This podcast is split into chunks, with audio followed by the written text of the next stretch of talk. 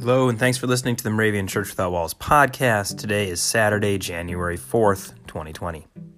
Our Old Testament verse is from Exodus 20, verse 13 You shall not murder. Our New Testament verse is from Luke chapter 6, verses 27 and 28. Love your enemies, do good to those who hate you, bless those who curse you, pray for those who abuse you.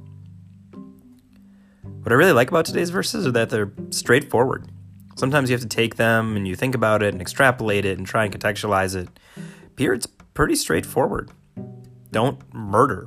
That's the Old Testament lesson. That was the bar that was set then.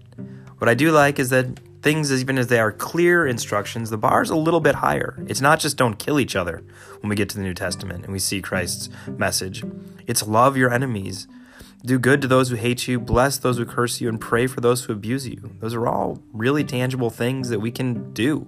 Maybe as we're starting a new year and starting some traditions and looking to up our game in terms of our reflection and devotion, we can do those.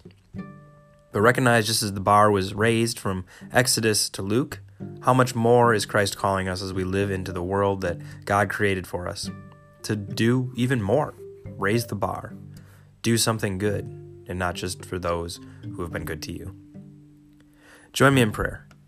Savior, like a shepherd, lead us to one another. Teach us compassion to forgive and guide us to be a blessing to others in your name. Amen.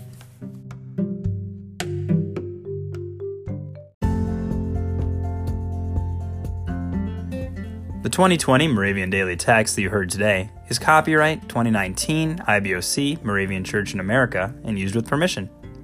If you want to get a copy of the Moravian Daily Text, learn more about the Moravian Church or this tradition, visit moravian.org. You're listening to MC 1457, The Lamb.